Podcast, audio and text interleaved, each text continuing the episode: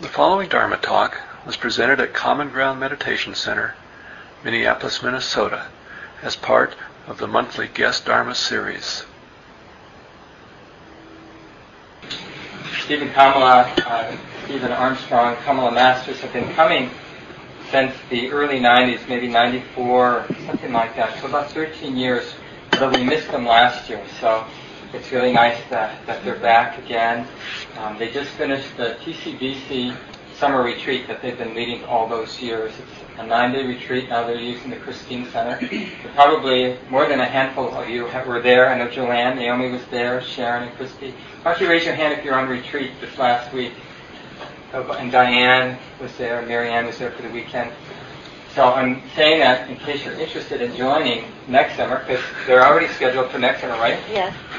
So you can do the weekend or the nine-day version, and uh, it's really great for the community to practice intensively like that. Stephen Kamala, two of the more seasoned teachers here in this country. They regularly teach at IMS, one of the grandmother institutions in our Vipassana insight meditation community here in this country. And they've also formed their own uh, community on the island of Maui. They serve the local uh, Vipassana community there, and they're also building a small um, place for long-term retreat or long-term retreat practice on the island. They have a beautiful piece of property, about four or five thousand feet elevation, and uh, they're in the middle. I, I sympathize with them. They're in the middle of figuring out how to make it all happen, both with uh, the local officials and the fundraising and all the things that go into uh, creating something like that. So anyway, thank you so much for coming. Welcome.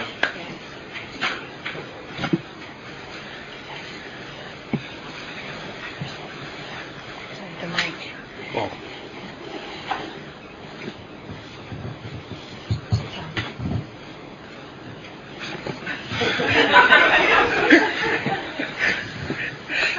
Okay. Give me a D. Up. Okay. Okay. Um, you know, it always happens that about three to four to six months before we come here, Mark sends us a little email saying, "Oh, and by the way, what's what's the title of your talk going to be, or what's the topic of your talk going to be?" And of course, it's always the Dharma. It's always about mindfulness. It's always about how to uh, basically um, gain the benefit of awareness in your life. But you know, if you just say, "Oh, it's about the Dharma," as, as people could say, "Well, I've I've heard that one before. I'll, I'll wait till next time around." oh, it's going to be about mindfulness. Yeah, well, I've, I've I've been there, done that. How about something else? So this time I said, "Okay, we're going to talk about." Um, a feeling of well-being, which is the fruit of practice. And I came upon this uh, topic a couple of years ago. Uh, for 30 years, I've been practicing in one tradition, uh, a Burmese tradition that is kind of the grandfather, or the grandfather tradition of a lot of uh, the Vipassana meditation teachers here in the West. And I've been practicing in this tradition for uh, 30 years with a variety of different teachers. And of course, when you're when you're practicing and you know you're you're talking to your teachers about your practice, you you develop a certain language that you talk about your experiences with them. You know, in different teachers you have a different language, and sometimes you're talking about awareness and calmness and insight and understanding and you know feeling balanced and you know feeling whatever stable. There's there's just lots of descriptive words and ways that we talk about practice. And then a few years ago, I went back to Burma again and uh, went to try practicing with a different teacher who teaches a slightly different emphasis. Uh, the same basic Buddhist teachings of awareness, uh, you know, keeping sila or practicing living in harmony with one another, not harming one another, and the, the same the same practices, but just a slightly different emphasis. And after practicing with him for a few weeks. I was there for five weeks that time. Uh, after, you know, somewhere in the middle of my stay, after three or four weeks, I started talking about this feeling of well-being. And when I used the word well-being, mm-hmm. he didn't understand what I was saying. He's, he understands a lot of English, but he does have a translator. And so the translator explained to him what I meant by well-being. Of course, I had to explain to her what I meant by well-being. And she translated it to him. And after he finally got it, he said, "Oh, right, well-being. Yeah, well, that that's the purpose of practice. That's that's the fruit of practice." And I was, uh, it was uh, interesting to me because in all my prior 30 years, I never used the word a sense of well-being I'm talking about practice. I had a lot of other things to say, calm and clear and insightful and, you know, balanced and this and this and open and blissful and joyful and this, but never a sense of well-being. And one of the distinctive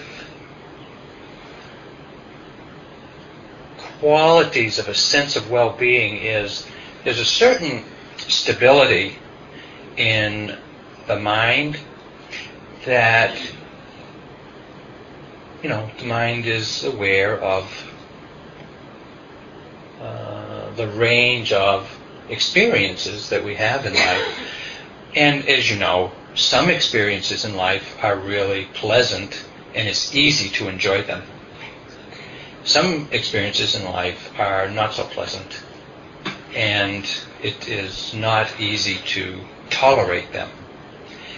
But when the sense of well-being is established through practice, your sense of well-being is not shaken by the pleasantness or unpleasantness or the degree of difficulty of what you're experiencing in your life. So that you can be dealing with a very unpleasant uh, situation at work or with your neighbor or with your spouse. It can be really unpleasant, but your sense of well-being is not shaken. Now, wouldn't that be good? Think of it. Those unpleasant things that, that come in life, you know, uh, on a daily basis, or more unpleasant things that come, you know, once a decade, or certainly at the end of life to have a, have a stability of mind and an assurance about the way things are that didn't get rattled, even though it was unpleasant, challenging, very difficult to deal with, and, and not easily resolvable. And so that's what I want to speak about tonight, this, this sense of well-being a little bit and how it uh, arises, but also how you can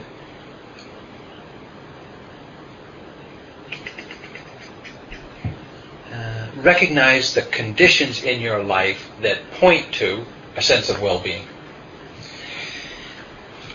So, of course, I have a multi-page talk here that I'm only going to use for reference.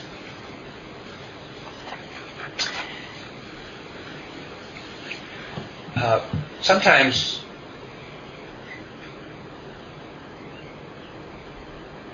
we look for pleasure in our life because pleasure is easy to enjoy. But no amount of pleasure can ever accumulate to be called happiness. Happiness is, a, is something different than just acquiring a lot more pleasure. And I think for many of us in spiritual, that have undertaken a spiritual practice, there is an assumption somehow that our happiness is a, an, you know, and, and, and I, I even teach this. Hey, it's a do-it-yourself job. You know, medit- waking up is a do-it-yourself job. You, have you really have to do your own work. You have to work with your own mind. You have to work with your own conditioning. You have to work with your own body. You have to work with your own strengths, limitations, challenges, and to, to really see within yourself how to how to uh, accommodate the conditions of life.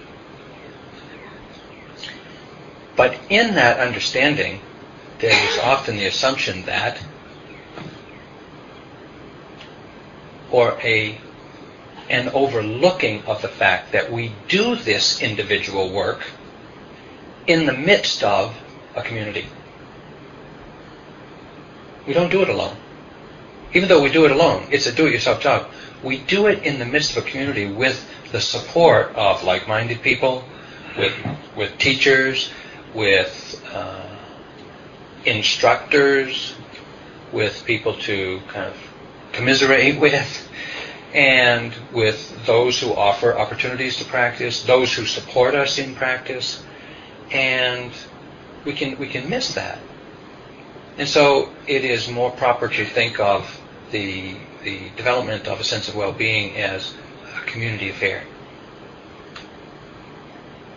So there are both the individual characteristics, the individual attributes, the communal uh, relationships that are important for a sense of well-being, and then there's uh, really within our lives, we live in a much bigger community than just Minneapolis or just the Common Ground Dharma group. We live in, well, we live in the United States. And the United States is one of, you know, a couple hundred countries on the face of the earth. And if we don't, if, if the range of our sense of community doesn't include the whole earth, we may try to secure our happiness at the expense of others. And that will never be stable. And so, by definition, our practice has to include, our awareness has to expand to the size of the globe. And actually, in time, to all eternity. In order to act in a way that our heart is not, not going to feel like it is uh, stepping on the toes of anyone else, really. Our heart, our mind is more sensitive than we are. I learned this from my teacher in uh, uh, Burma when I, I, I lived there for many years in the monastery. And I was working with, at that time I was working with the Sayadaw, uh, an elder Burmese monk called, it was a Sayadaw called U Pandita and he's very he's known to be a very demanding, rigorous, precise uh, teacher. And when I would go in, I'd be doing my practice, you know, and every day I'd have to go see him at two o'clock and talk about my practice for the last 24 hours and tell him what I was experiencing. And I'd walk in, you know, and I'd give him my report and tell him what I was noticing. And he'd say, okay, okay. Uh-huh. And sometimes he'd give me, you know, a little encouragement or a little instruction.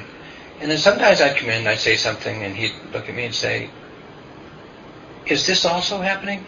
And I'd say, oh yeah, yeah, that's also happening. He said, well, why didn't you tell me? And I said, well, I didn't think it was important. He said, everything's important.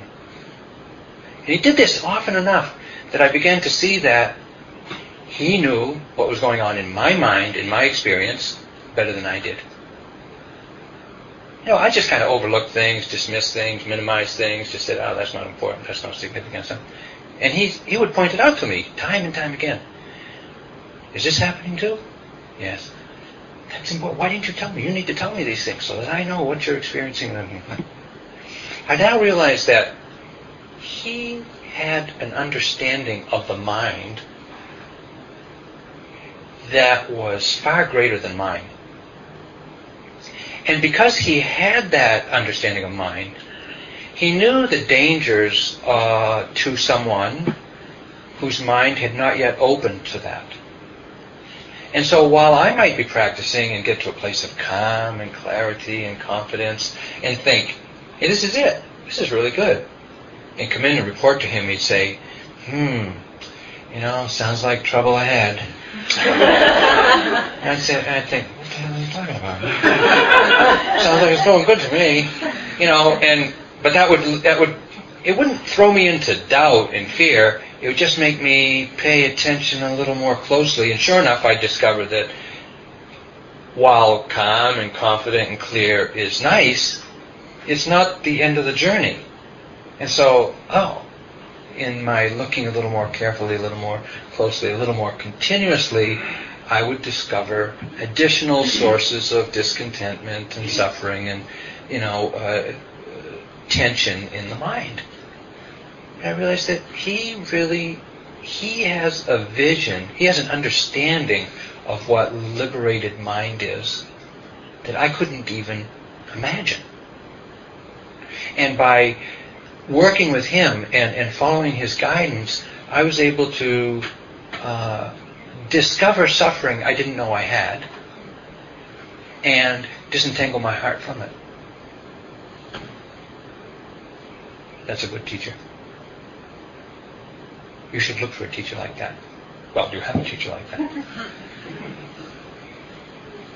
Someone who knows more than you do. In that, in that, in that field in that realm of the mind and knowing where the mind gets hooked, where the mind gets caught. Because it is only through seeing the limitations of the mind, seeing the where the mind gets entangled. And for that you need to have the big view of the mind. I don't mean a big mind. Mean you have to have the experience of knowing the mind across a broad spectrum of experience and how it gets caught, where it gets caught. And having seen that, also discovering, finding the way to disentangle the mind. When the mind has, or as our understanding of the way things are in the mind, in our relationships, in our life, in the world, as our understanding of these conditions grows, our values in life change. And when your values in life change, your priorities change. And with this understanding, you will make different decisions in your life. And these dis- different decisions will allow you to do well.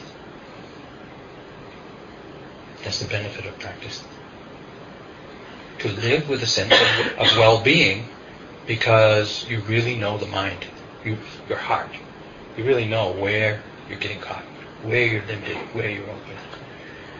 And you know because you have traversed the terrain of the mind or the terrain of the heart. And you understand that. The Buddha was asked, and this is a, a kind of a, uh, a checklist for uh, how much of a sense of well-being do you have?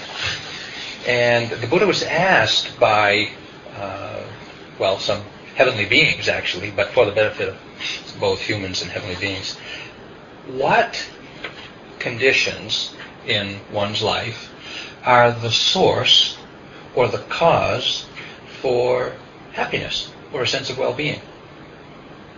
So it's, it, it's interesting to see what the Buddha points to as by saying that if these conditions are present in your life, you will have a sense of well-being, or you'll have a, a happiness beyond uh, shakeability if you will.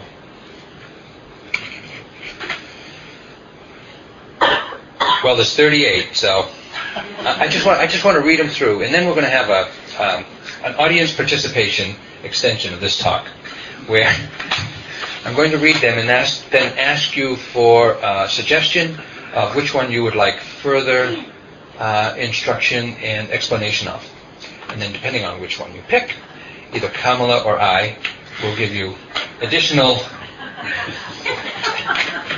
Because we could say that these are, you know, both the, the, the signs of well-being in your life, but we could also say they're all a practice. They're all practices that we that any one of us could undertake in order to enhance and strengthen a sense of well-being in our life. Not to associate with foolish people. Well, if we had the choice, I mean, but we don't always. But anyway, not to associate with foolish people is the first uh, condition for happiness in your life. Pretty obvious, isn't it? And not, uh, and then to associate with the wise is also, and to honor the worthy. Now you might think. Now I'm just going to ask you just while you're got some spare time. Who do you consider worthy in your life? to reside in a suitable location. And what does that mean? In Minneapolis. To have, to have done good deeds in the past, meaning to have done good karma in the past, therefore enjoying pleasant conditions now, which we all are. To uh, behave yourself. well, he said to regulate yourself, oneself rightly, but that means to behave yourself. to be well spoken, not well spoken of, but to be well spoken, to speak well. And there are five conditions for that. If you don't know, you can ask one of us, and we'd be happy to. To be well educated and knowledgeable, to be skilled in the handicrafts and sciences, to be well trained and disciplined, to care for your mother, and to care for your father well. To look after your partner, your spouse, your children, and to engage in a harmless occupation. To act in the world without harming others. To perform blameless actions, guilt, guilt-free. To be generous to your relatives and to give selflessly, abstaining from evil and avoiding intoxicants. Avoiding intoxicants. Hmm. To be, what are intoxicants? It's just kind of going on the web and just kind of surfing for hours at a time, just kind of lost in your own uh, fantasy. Is that intoxicating? To be diligent in virtuous practices, to be reverent. What does that mean? To be reverent. Where in your life are you reverent? Uh, to be humble, to be content, to be grateful, to hear the Dharma at the right time. Here you are. To be patient, my lifetime practice. To be obedient, to visit with spiritual people. To visit with spiritual people. To discuss the Dharma at the right time. To live simply in this complicated world. To, to live purely. To see the Noble Truths. You know what the Four Noble Truths are? Truth of dukkha, suffering, pain, suffering, insecurity caused by craving, second noble truth. There is the end of suffering, and the fourth noble truth is the path to the end of suffering. There's four Dharma talks. To realize the liberated mind, and I want to speak briefly about that one. To cultivate a mind unshaken by the worldly conditions. The eight worldly conditions are praise and blame. Is your mind shaken when you get some praise or you get blamed? Hmm, not a source of happiness. Okay, so to cultivate a mind unshaken by praise and blame, gain and loss, fame and disrepute, pleasure and pain. Got some room for improvement there. Okay, to be free of anxiety, to be pure, and to be secure and safe. Wow. You know, there's a lot of room for improvement there. Meaning, uh, well, certainly in my life, so I'm only uh, extrapolating to your life. So uh, I, I'm not telling you, but I'm just guessing that there might be room for improvement. That you know, a sense of well-being is in pretty ordinary, some are pretty ordinary, common experiences like being educated, having a good job, taking, being able to provide for your family.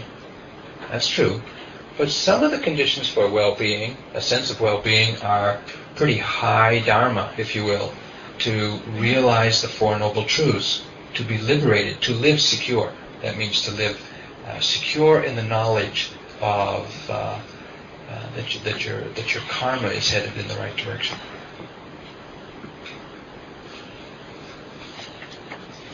Does anybody want to suggest uh, one of those topics for further discussion? Can you even remember them? Did you have that? Yeah. One was how to live without harming others. And what's particularly difficult for me on that is where to draw the boundaries. You mentioned the need for a global perspective at times. Yeah. And you know, we live in a society and it's much bigger than we are, and we live in a culture, and we live in a country that happens to be very powerful and have a lot of influence. Yeah. There are times when all of us disagree with the action of the greater society and the country. And uh, is that living, you know, truly without harming others, or or are we just responsible for our own immediate behavior? It, it's, it's a hard question. What an entree into my my latest kick. okay, here it is. Uh, you know what? We live in a democracy. The vast majority of the people in the world do not. And for all of its strengths and weaknesses and limitations, we get a chance to participate in the direction that our society goes.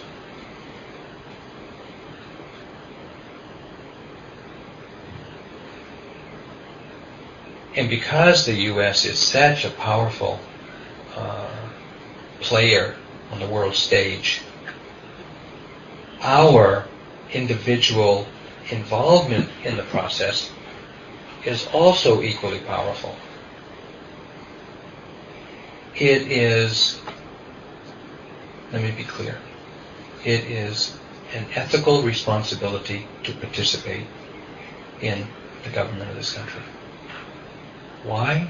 Because it is a major player in the world, and as you know, it's not always acting in the best interests of everyone. And it causes a lot of harm at times.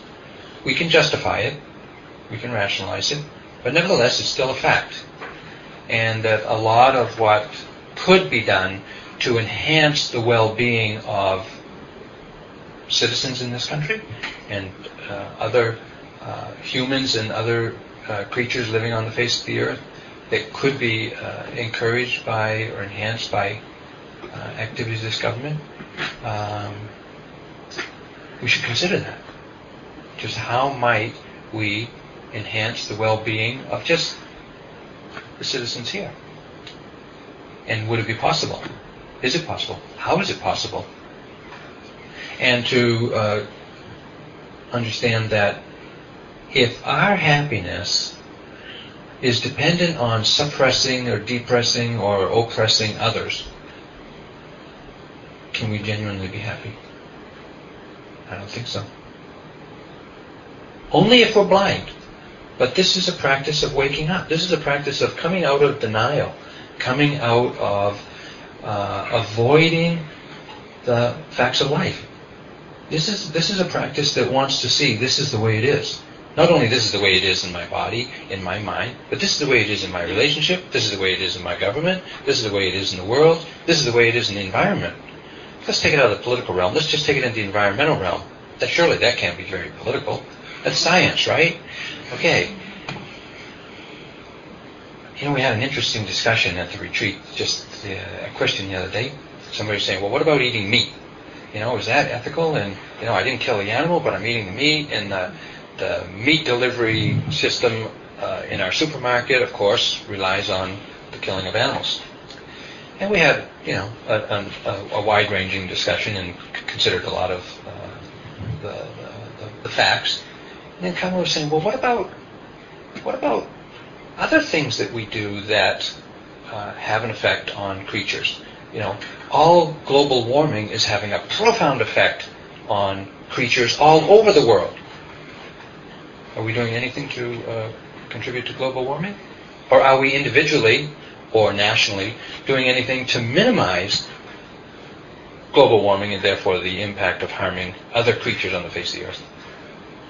Well, that really expands the field of ethical consideration a lot. From not just me and how I'm treating my dog, my pet, my partner, my kids, my neighbors, to, you know, how many miles per gallon does my car get because it's influencing creatures all over the face of the earth. So, I don't have the answer for you. But what I'm suggesting is that in this practice of mindful awareness, we should not shy away from awareness of this larger situation that we find ourselves in. Yes, we want to do our own work. We want to, you know, we want to get in touch with our own mind, our own body, our own reactive reactivity, in our own neighborhood, our own family, our own relationships. But we also don't want to dismiss and deny that we live in a global community. How's that for not answering your question? I mean, I think it just puts it in context a little bit. Another question? Yeah. Can you talk more about the um, right speech? Could we talk more about right speech? we have to speak to do that. So let's speak, let's hope we can speak rightly. Do you want, do you want to say anything, do you want me to say anything? Put the context, and I have one thing to say about. okay, I have five things to say about right speech. She has one thing to say. Now you listen to see who's got right speech. Okay. Uh, There are many conditions for right speech. The Buddha, the Buddha taught that there are many uh, conditions to, to ways of considering whether speech is right, meaning right meaning correct, non-harmful, like that. And of course, as you know, right speech is one of the eight factors in the noble path, the eightfold noble path. It's it's it's it's got a high pedigree, meaning it's it's a very important in our uh, awakening to really pay careful attention to how we speak. And one of the first mm, one of the first uh, conditions for right speech is that we speak the truth. Well, if you haven't discovered that that's a practice, take a look. I mean, let me ask you this. Let, let me just let me just do a quick survey. How many here? How many of you here have made a vow in your life to always speak the truth? Always speak the truth. Okay. And how many of you are liars?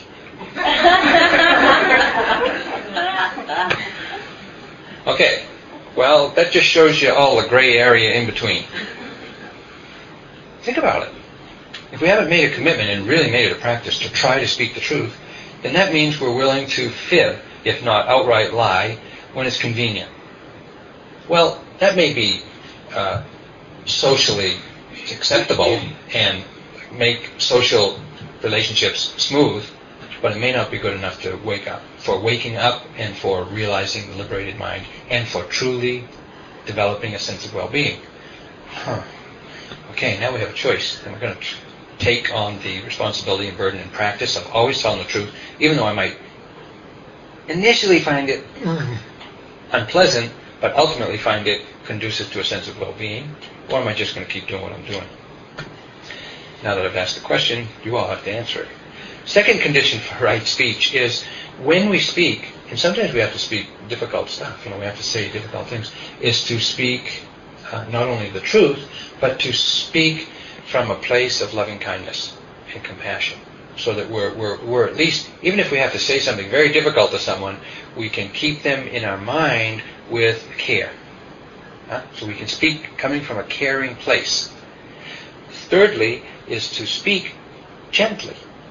Because sometimes just the tone and the volume of what we got to say is really harsh. Really, you know, it conveys more of the message than the content of the word. So to speak the truth from a place of loving kindness or compassion, gently. A fourth condition for right speech is to speak only that which is beneficial. Only that which is beneficial, meaning that there's some benefit, there's some some good reason for saying what you're going to say. Now this is an interesting um, uh, condition because the opposite of beneficial speech is called in the Pali language sampapalapawada, which means just kind of foolishness, gossip, dribble. It's just kind of like it's just kind of blah blah blah blah blah blah blah blah blah blah, blah you know, talking heads, you know, and we fill our minds with hours and hours of well unbeneficial words. What does that? That doesn't that doesn't have no effect on your mind. It has an effect on your mind. What is the effect of useless gossip, frivolous chit chat on your sense of well-being? Well, it doesn't enhance it. And the fifth condition for uh, right speech is to speak not only the truth from a place of loving kindness, gently, what that which is beneficial, but at the appropriate time, which may be the hardest condition to fulfill. Because when you're angry, you don't want to wait for the right time. You want to get it out now. But that doesn't often communicate what you really want to say. So now we'll let Kamala give you an example of right speech.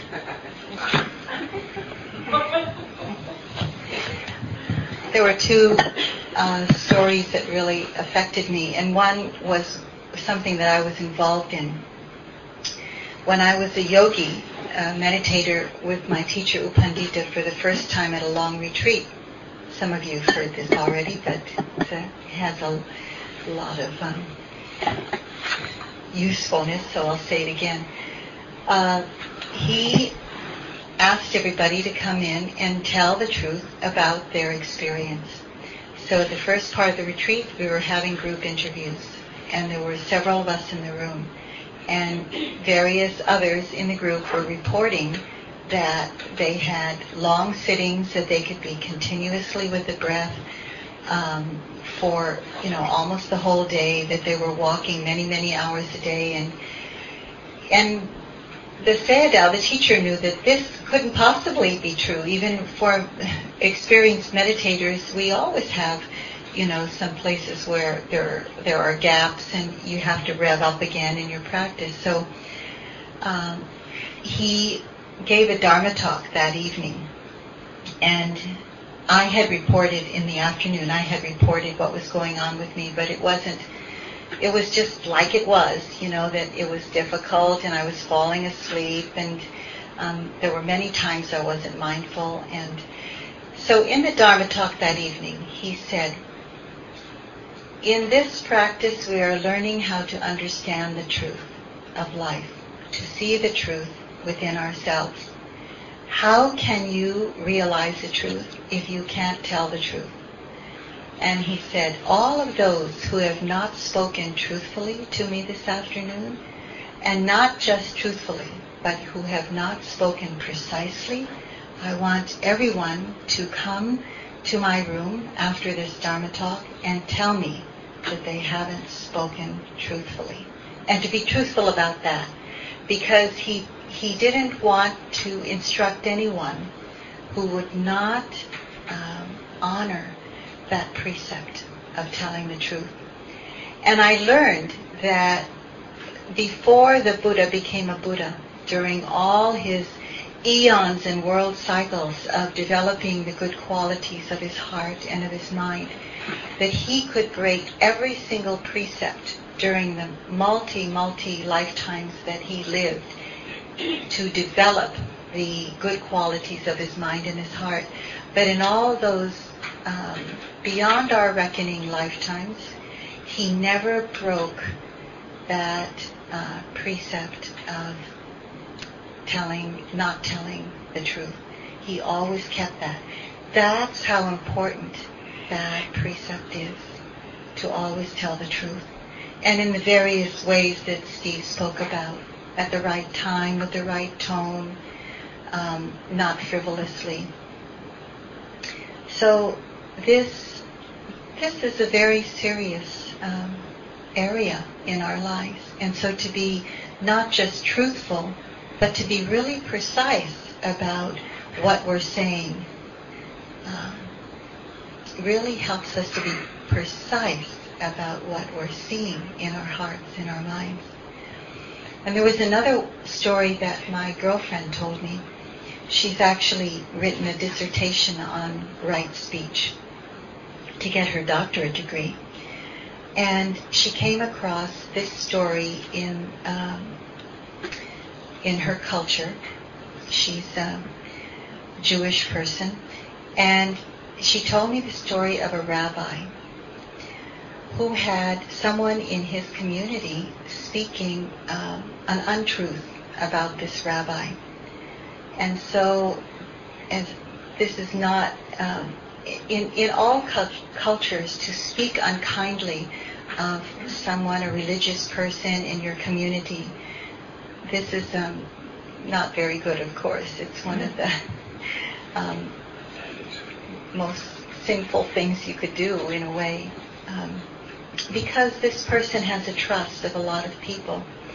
And so, uh, the person who spoke against the rabbi finally realized his mistake and went to the rabbi and said, I'm very sorry for what I've done. And uh, the rabbi said, that's all right. You know, now have you learned your lesson? And the man said, I think so. And what can I do to atone for my sin, so to speak? And the rabbi said, I want you to take this feather pillow and um, rip the feather pillow open and distribute all the feathers throughout this community and town. And so the man said, oh, great, you know, I'll do that. So he did that. He distributed he just threw the feathers all around town and he went back to the rabbi and he said, I've done it, I've done it. And so now I'm completely forgiven, correct? And the rabbi said, well, you're forgiven, but your, your journey isn't done yet. I'd like you to go out and collect every single one of those feathers and put them back in the pillow. And the man said, oh, that's really, you know, that's impossible to do. And so in that moment, he really realized what he had done. That once something goes out, you just can't go back and take it back.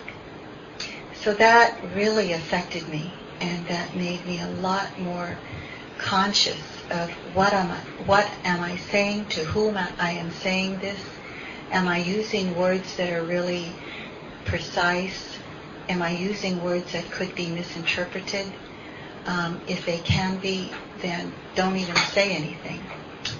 So stories like that go far in our understanding. So any other areas? Maybe Steve likes to um, re-mention a few.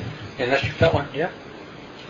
Um, was it being generous to your relatives? Yeah. wow. Let's see. Which one is that? It says, uh, uh, where is it? They said, "Let's be generous to your relatives." Yeah, to be generous to your uh, relatives and to give selflessly.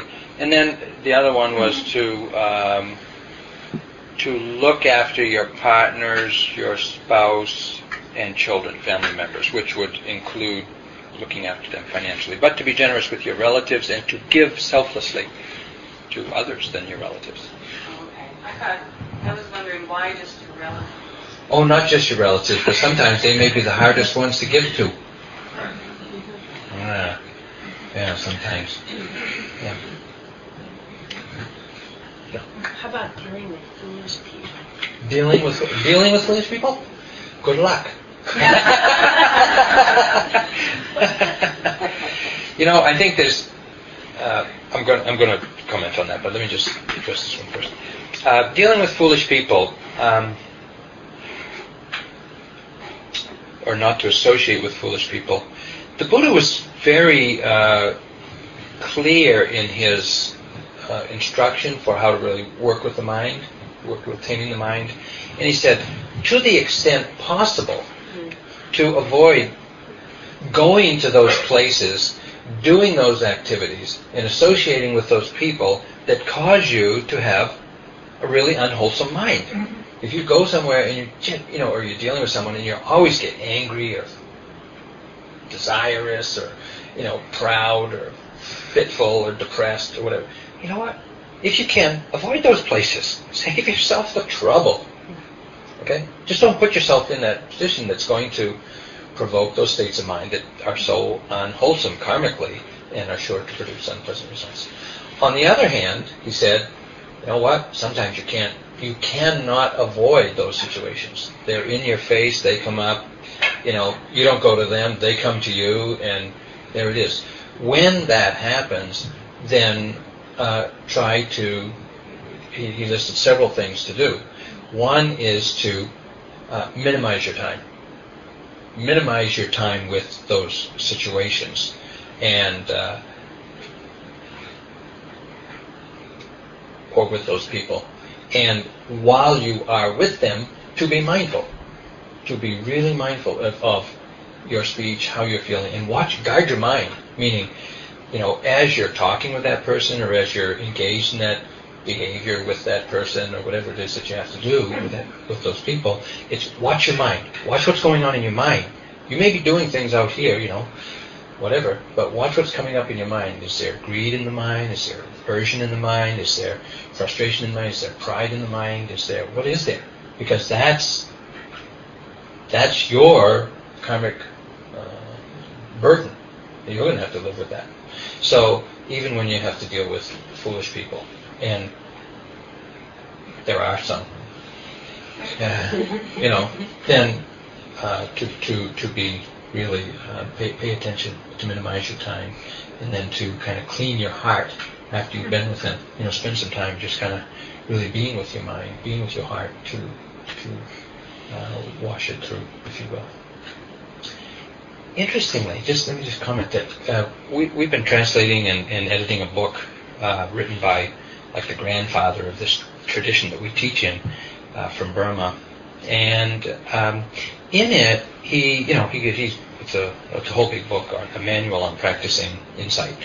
And uh, in it, he, he, he, in one paragraph, he just lists these 16 or 18 practices to, to kind of like preliminary practices before you practice insight.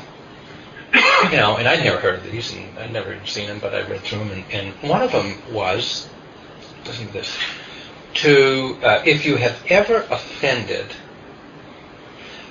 an enlightened person, to, whether you know that they're enlightened or not, to apologize if possible or to make amends. Now think about that. How do you know if you've offended an enlightened person? You don't know. You know, I mean, enlightened people don't don't go around with halos, you know, and they, they don't have those badges that says "I am enlightened, please don't offend me." You know, there's no such thing. It's like, you know, they have maybe a little more generous heart, a little more loving, a little more clear, a little more understanding. Well, actually, a lot more loving, a lot more generous, lot. But we may not know that. And so what this preliminary practice is, it's really is if you have offended anyone, if you have, you know, intentionally, you know, offended, slandered, whatever, then make amends. If possible, make amends to them, to a, a preceptor, a confessor, if you will, or uh, at least to yourself. That's how important it is because when we act in that way, you know, saying you're a foolish person, I don't want to associate with you, for example, in our heart we say that. That that does something to our heart, let alone to that person, whether we say it or not, but to our heart. It does something to our heart. So, in order to open the heart fully, we're going to have to come upon that, the pain that that, that kind of behavior causes to our heart, and we're going to have to deal with it. And one of the ways that we, we really harm, oh, let's say we don't take the opportunity to benefit others is by practicing generosity, not taking the opportunity to practice generosity. Now, uh, let's face it. We live in America. Uh, we all have, I mean, I see you're all healthy enough to be here tonight.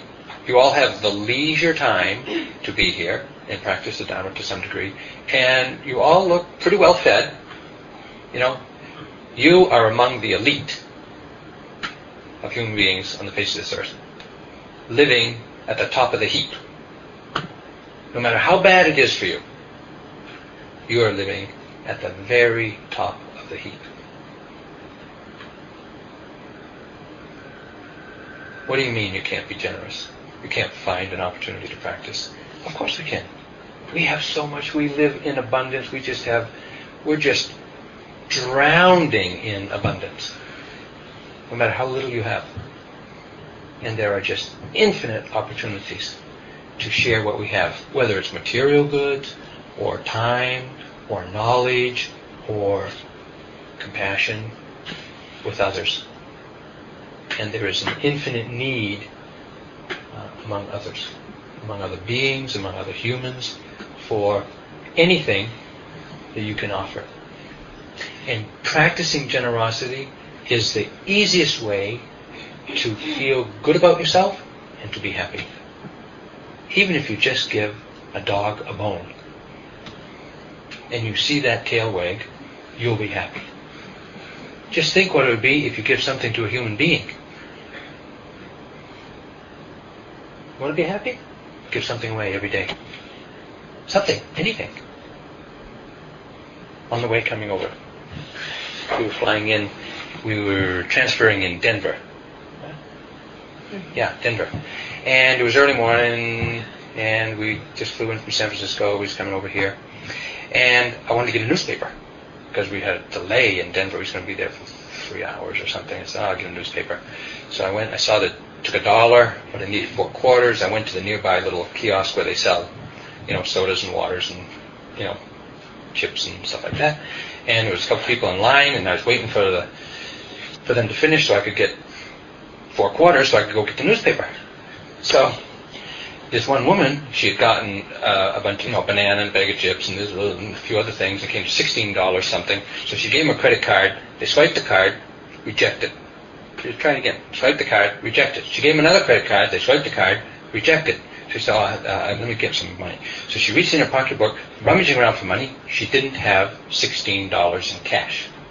By this time, you know, the newspaper was almost yesterday's. So I said, I took $20 out of my wallet and I said, here, uh, I'd like to pay for this lady. And by the way, I'd like four quarters and change. and so they looked at me like, what? You know, like I was holding them up or something. I said, no, no, no. I'm just, you know, I, I'd like to just pay pay for this lady. She doesn't have uh, doesn't have the cash, and she's going to need that cash later. And she says, "Oh wait, no, no, no. I mean," and she tried to put back her banana. And I said, "No, you might need that banana. You thought you needed it. Keep it. Keep it. Keep it. Go." And, you know, so I got my change. I got my change, including four quarters. I went over to the newspaper machine to get the New York Times. And by the way, I always just check the door just to see if I. you know, I was being generous. I was just. I was just I was just seeing if they were going to be generous today. And sure enough, I pulled down the door. Boom, didn't have to put any money in. There was a whole stack of newspapers in there, so I took one. You know, and then I put my money in. You know, and I closed the door, and it was still, it's just like, you know, you could just open and close it at will. You know, I told Kamala the story. She said, instant karma. I tell you, practicing generosity is really, it really makes you happy.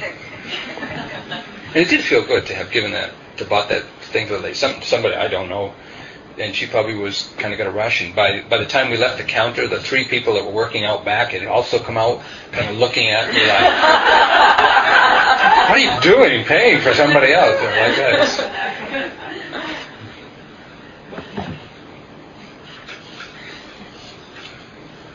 Any other? Yeah. I think you mentioned praise and blame. Praise and blame. Yeah. Wow, this one here says to cultivate a mind, number 35. Just to keep you. Number 35. To cultivate a mind unshaken by the worldly conditions. Now, the worldly conditions are what are called, what are they called? The eight vicissitudes. Yeah, the eight vicissitudes of life, the eight lokadhammas. And these are eight conditions that everyone experiences at some time in their life. Praise and blame. Right? You've been praised, you've been blamed. Gain and loss. Sometimes we uh, win on the market and sometimes we don't. Sometimes we gain, sometimes we lose in whatever. Whether it's playing sports or investing money or relationships, gain and loss. Um, gain and loss. Pleasure and pain. We all experience pleasure. We all experience pain. And fame and disrepute. You know, sometimes you, you know, uh, you do something and you get some kind of renown, and sometimes you get a little bit of uh, renown, disrepute. And we all experience those things. Now, because they're going to come independent of your practice, then to be able to develop a mind that is uh, stable in the face of praise or blame.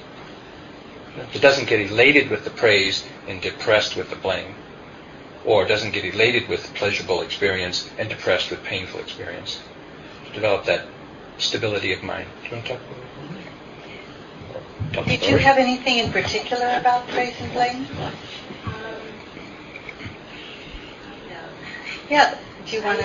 Then I can speak more have to like it. a, a pattern I'm noticing when something's pointed out to me, I feel like uh-huh. it's going so awful. Uh huh. And it's, it's not often, but I've noticed in these instances, and I'm trying to, you know, fix that more. When something's pointed out to you, you have the response, "Oh, this is so awful. Yeah, I I'm something awful. wrong, yeah. I'm wrong." Uh, I should have known better, I shouldn't have done that. Okay, so are you taking it in as blame when it might not be? Is that a possibility too? Yeah, okay. So all of this, uh, it has to do with um, developing a mind of equanimity. The opposite is reactivity. So what you're talking about is when something happens uh, around us or to us and our minds react to the situation. So whether it's uh, blame or not, the fact is that the mind is reacting to it, right? Yeah. So to develop a mind that doesn't react requires really first looking at our minds and seeing what's happening inside. And when we see that reactivity inside, like you mentioned, this is the way you feel when it happens. One of the first things we can do if we're not dealing so much with what's going on outside, but like you say, you notice what's going on inside, is to bring a sense of acceptance and balance to what you just felt. The fact that, oh, I feel, um, I feel bad about this. That's the reactivity to what's going on outside. And to have a sense of caring, spacious balance about it. So you just give it a lot of space in the moment to be, to, to let it be known, to carefully bring attention to it, but a lot of space around it, and within that space some balance, so that you're not, um, there's not an opportunity for another reactivity to take place, which means that you're already feeling bad, and then you can feel bad about feeling bad. Oh, I'm not supposed to feel this way. And, you know, it, it begins to add layer upon layer. We call the first feeling bad, you know, like the first arrow hits us. And the second feeling bad, feeling bad about feeling bad, or feeling aversive to feeling bad, that's the second arrow, where we just hurt ourselves again by not seeing what's going on. So by bringing some sense of balance to it, it's like just saying to ourselves in a caring, spacious way, this is how it is in my heart right now. And that, that's a practice of equanimity. Another way that we can handle it almost simultaneously is when a person's talking to us in such and such way and we know that we frequently or habitually have um, a reactive response to maybe a particular person or a particular situation, that we can bring a sense of equanimity to that situation or about that situation as well. So, for example, um, I'll take Steve and me, for example. I'm not going to say anything about that. Don't worry. um, Praise. Steve has a very sharp mind, and now he gets identified with the praise. Now. That's being identified with the praise. That's having reactivity to the praise, which is attachment. the reactivity to praise is attachment. But in that sharpness of mind, he can have a very sharp tongue and that's her reactivity of aversion. And Steve, among all the personality types in Buddhist psychology, is the aversive type. So it's really easy to see aversion with Steve. And so not only not only do I but that's the way it is that's he's the aversive personality. I'm the greedy type personality. I want things a, diff, a certain way. He does not want things in such ways. You know, that's it's, You want things in all ways, not That's a greedy type. I don't want just one. I want them all, and I don't want any. So um, it's just how it is with our time, and we can laugh about it sometimes. And sometimes, so, the sometimes is the operative word there. when it comes up for him and he gets that way, then I can say, "Oh, that's the way it is with Steve." You know, that's that's that personality type, and I don't I don't have to like take it on. It's hard to do, you know, when it's somebody close to you, but I don't have to take it on I can, if I can catch it there, I can say, oh, that's the way Steve is, or mm, he's had a hard day, or you know, even something just very temporarily situational. And then if I'm still having a react, if I haven't really had a big reaction, but then I, I start noticing it's coming, then from understanding, oh, that's the way it is with Steve right now, and I see that something, some prickly stuff is coming up in my own heart, I can turn that equanimity practice to my own heart and say, this is the way it is in my heart right now too. In, in both cases, I'm consciously trying to bring a sense of balance and spaciousness to it. So that happens with all the praise and blame, gain and loss, fame and disrepute, joy and sorrow. The, when there's joy, the reactivity is to get attached to it. When there's sorrow or um, pain, pleasure, pain, the reactivity is to get averse to it. When there's praise and blame, we talked about that. When there's fame and disrepute, fame, we can get attached to it. Disrepute, we can be aversive to it. So those are the various uh, reactivities to those particular um, situations that everyone ha- everyone faces them in the world, not just ourselves. So what happens is we just take it so personally, and um, when we take it so personally, there's no room to really resolve things.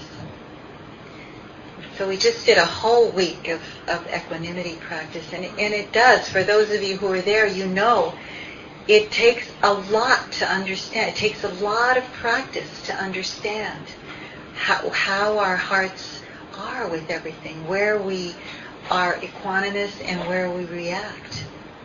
It's, it's not just understanding it in, in a few moments and then working with it. There's many layers. I got a, I got a short story about praise and blame. Being in the in the role that we're in, giving uh, Dharma talks and teaching and, and things like that. Often when we give, you know, especially at the seems like the three month course. We, we we've taught the three the annual three month retreat for a number of years. And especially there, you're with you're with students for three months, and they get to know you pretty well. And there's usually five or six teachers, and so there's you know there's a Dharma talk every night, and often I mean we have to we have to write a lot of new talks, you know, just to kind of come up with new talks. And so sometimes if a talk is particularly good, you'll get a couple of yogis that just kind of write a note, hey, that was great, one of your best talks, okay, you know, so you can feel a little good about that.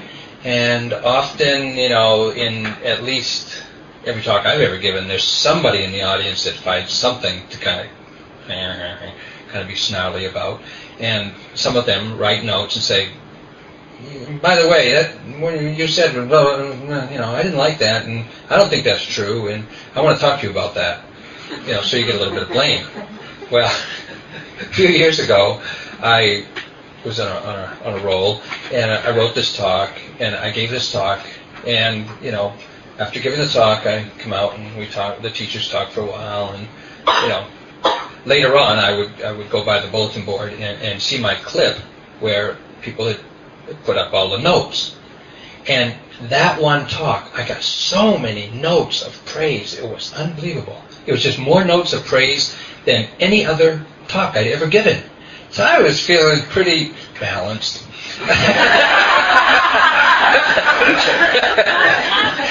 and, and I was thinking, oh, all right, all right, you know. So that was all right. Then a couple days later, we had our, our weekly teacher meeting, and all the yogis who were critical of my talk had gone to their other teachers and spoken to them. So all the teachers at the teacher meeting were criticizing me for giving the talk. So I got more praise and more blame for that one talk than any other. Which just goes to show praise and blame. It's like, why should we be, why should our happiness or our sense of well-being be jerked around by praise and blame when it's so, well, ephemeral. It's so, you know, subjective. It's so individual. It's like it doesn't really uh, need to, or we need to, we need to learn how to stabilize our hearts so that we're not shaken by praise or blame. Yeah. Um, the way I've been taught is if I get praise or blame, it has nothing to do with me, only the person giving, and their Yeah. like. Yeah, I- I think that's a good. I think that's a good reflection that often praise and blame has more to do with the person offering it than the target of, of, of it. Nevertheless, the person who is the target receiving it has got to deal with, uh, you know, the feeling or the energy of praise coming at you, which is hard to kind of just kind of not indulge in and to not be defensive about blame, even though even though we might rationally understand, wow, that person is really on a, you know, they're really in a inflated state, or they're really in an adoring state, or they're really in a aversive state. We may know that, but we still feel, and our mind gets mm-hmm. shaken by it. So, we done? Kamala and I were just having a conversation. Oh, okay. Was it praise or blame? Maybe time for one more. okay. Is there another? Uh, you could. There are 38 of them here. So if you can't remember one that you want to talk about, you just pick a number. and if we've already done that one, we'll pick another number. Any other? Uh, yeah. Obedience. Obedient. Hey, that's a good one. You know, in our culture, you know, to be obedient is like, woo. I mean, when I when I said that, when I said to be obedient, what did you think? I, thought, well, let's not, not talk about that. Well, let's not talk about that one. Okay. now, why? Um, yeah, it's just the, the connotations, you know. It's like it's like a police officer, you know, or in the military. Yeah. So you don't want to be obedient. Maybe. And being obedient is like the same as being under control of somebody else. You know? Ah, yeah. Now that's how I first heard it too. Being, you know, being obedient is like being commanded to be obedient is like, you know, being under control and being, you know, bound and just kind of like, "Ugh." and it would be hard to feel that you had a, a, a nice sense of well-being and felt really happy with that. But I, I, I had to look at this one really carefully when I first read this and said, well, what is the Buddha saying? The Buddha is saying to be obedient is a condition for or supports your sense of well-being. If you are able to be obedient, if you are in a situation where to be obedient is possible, useful, and right, that will be a source of, well, of, of well-being and happiness to you. So I think the way I the way I took this was, what if you lived in, uh, you know, you lived in a country where, you know, uh, the government was corrupt. I mean, there are such countries in the world, you know, and, and, and to get anything done, you had to you had to you had to act illegally. I mean, you know, we go to Burma a lot.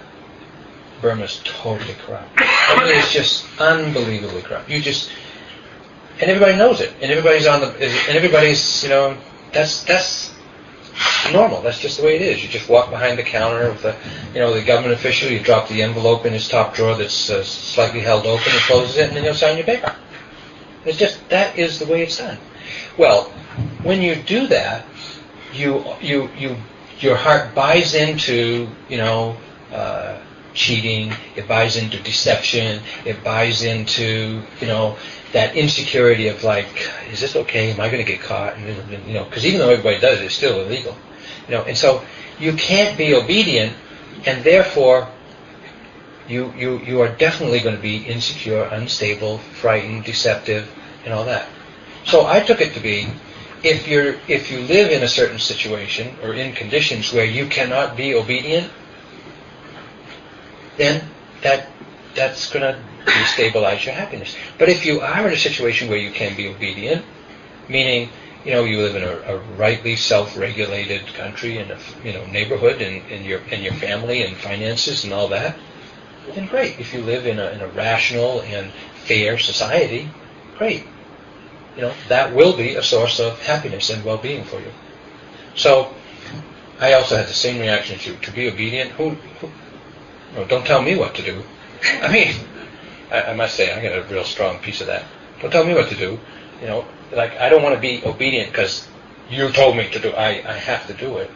But if if on the other hand, within the realm of law and what's needed and has you know has to be done, if if it's rational, if it's logical, if it's doable, then I would like to be obedient because I know that that will be a source of uh, integrity, living with integrity for myself. Do you see? That's called spin. but it's also true. So for me, I take it in the context of the time of the Buddha and when he lived, and also that because I was born in an Asian country and I understand a little bit about what it means when somebody's elder, older than you, you, you, you take their advice and you're obedient to that because they have more wisdom. And so in the culture that I come from, we, when we meet somebody new in the same community of the same culture, we even ask each other, when were you born? How old are you?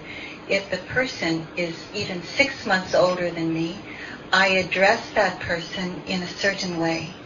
And I end my sentence to that person if I'm um, speaking in my original dialect Filipino, which I've forgotten a lot of, but I still end with a, a certain way out of respect.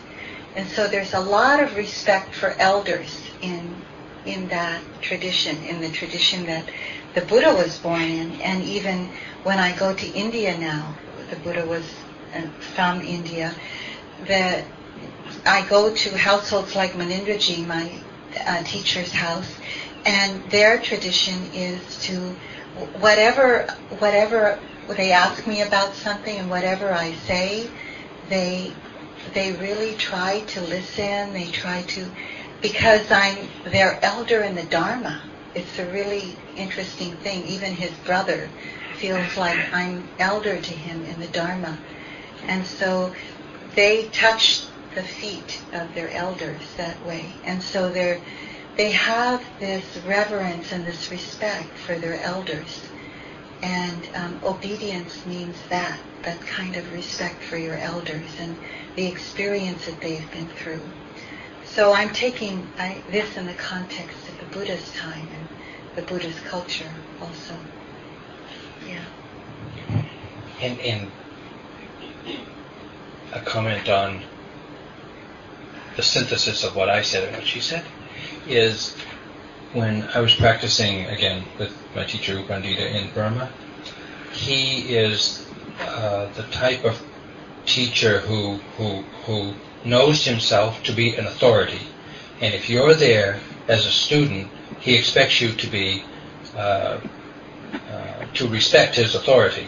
And when he when he says something, you know, to do something, or you know, in your practice to do something, he expects you to obey. And for for many of us, that that's that's a difficult relationship to be in to just to just obey. You know, do as I say because I'm the authority, I'm your teacher, I'm your superior, I'm your preceptor, I'm your whatever. And but what makes it what makes it a source of uh, happiness or uh, or a sense of well-being in your life is when you can absolutely trust the person you have to obey. If you had absolutely no doubt that you could trust anything they said, anything they asked of you, anything, if you had no doubt about it, and you could, then then you would feel like you could obey, and it would be a great source of, of happiness and well-being for you that's not so that's not so common in in the West or outside of a very intimate and trusting uh, relationship, but uh, it is possible. Well, you know what? There's there's talking about the, the causes and sources of well-being and how to establish it and practice it is is endless. And uh, well, we only come once a year, but Mark is here teaching how to establish this in your life year round. So uh, if you need more, uh, suggestion, encouragement, instruction, guidance, here's your man.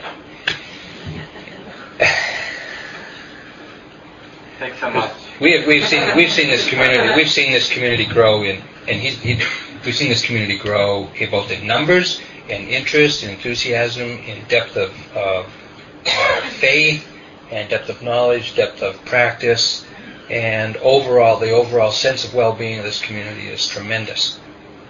You know, uh, I think you know it, and we just want to confirm that we see it also. And uh, it's it's uh, due in large part, or not in small part, to Mark's commitment to his own practice and to the integrity of the teachings of the Buddha in his own practice in teaching them, and his wife Wynn, and of course I know there's many of you that uh, participate here. I see the list of volunteers and I'm so envious. you have a huge list of volunteers that help take care of everything here, and uh, that's really, really wonderful. You're lucky.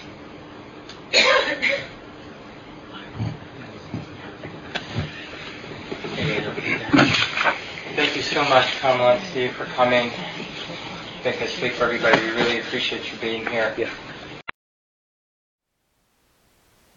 Thank you for listening. To learn how you can support the teachers and Dharma Seed, please visit dharma dharmaseed.org slash donate.